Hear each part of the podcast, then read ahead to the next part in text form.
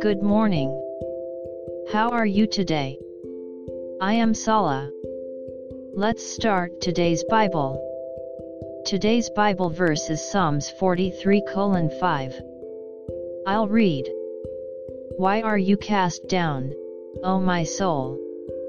And why are you disquieted within me? Hope in God. For I shall yet praise him, the help of my countenance and my God. Amen. There are many times in this world when we get down, and are distracted. But then Jesus came into the world. He died to forgive me of my sins. He rose again to give me eternal life.